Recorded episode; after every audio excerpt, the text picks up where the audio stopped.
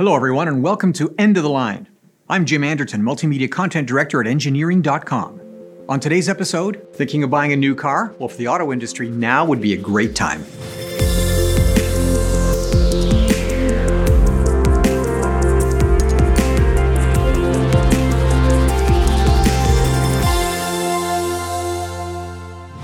Well, as the COVID 19 crisis grinds on and the focus is turning toward hope for a vaccine, first half financials are in for the auto industry. And they're about as expected, which is to say, terrible.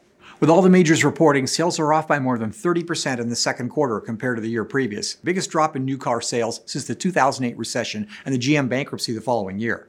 And while the massive job losses and fear instilled by the pandemic certainly put a damper on consumer interest, the irony is that some popular vehicle models could have sold strongly if the automakers could have operated their plants and their suppliers fed a normal supply chain. Now, there's a natural lead lag effect in the American way of auto retailing. Dealers place orders, and their inventory represents the estimated sales pool for a 30 or 60 day period, with manufacturers backfilling it as demand fluctuates seasonally. Several models are actually selling strongly, especially large SUVs and pickups. But with the supply chain drying up, dealers are struggling to find the right unit to close a sale. Just have to have that new Silverado in white? You may have to take a color or trim level that's not ideal to get the vehicle you want. And as assembly operations slowly restart, we don't yet know if a synchronized restart of the Tier 1 and Tier 2 supplier community will create a smooth production ramp. Now, that could be 30,000 component parts that go into a modern vehicle. And the beauty of 30 years of just in time inventory management was minimal stock on hand at the assembly plants.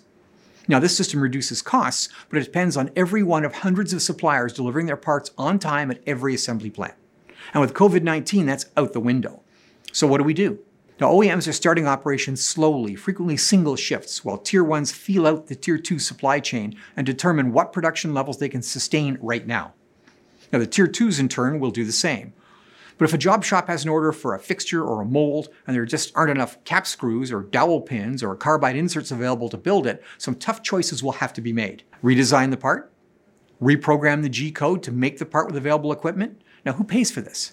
And ultimately, can the supplier community maintain enough employment for their already scarce skilled workforce to restart full operations when the crisis passes?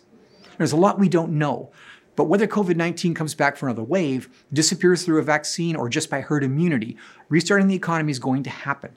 It's an election year, and no incumbent wants to be the sitting president at the start of another Great Depression. And regardless of the state of the virus, Americans want vehicles. The product has never been better, interest rates are at historic lows. Now, if you want or need a new car or light truck, go buy it, and soon. It'll be good for the whole industry. Thanks for listening to today's episode of End of the Line. Tune in again next time.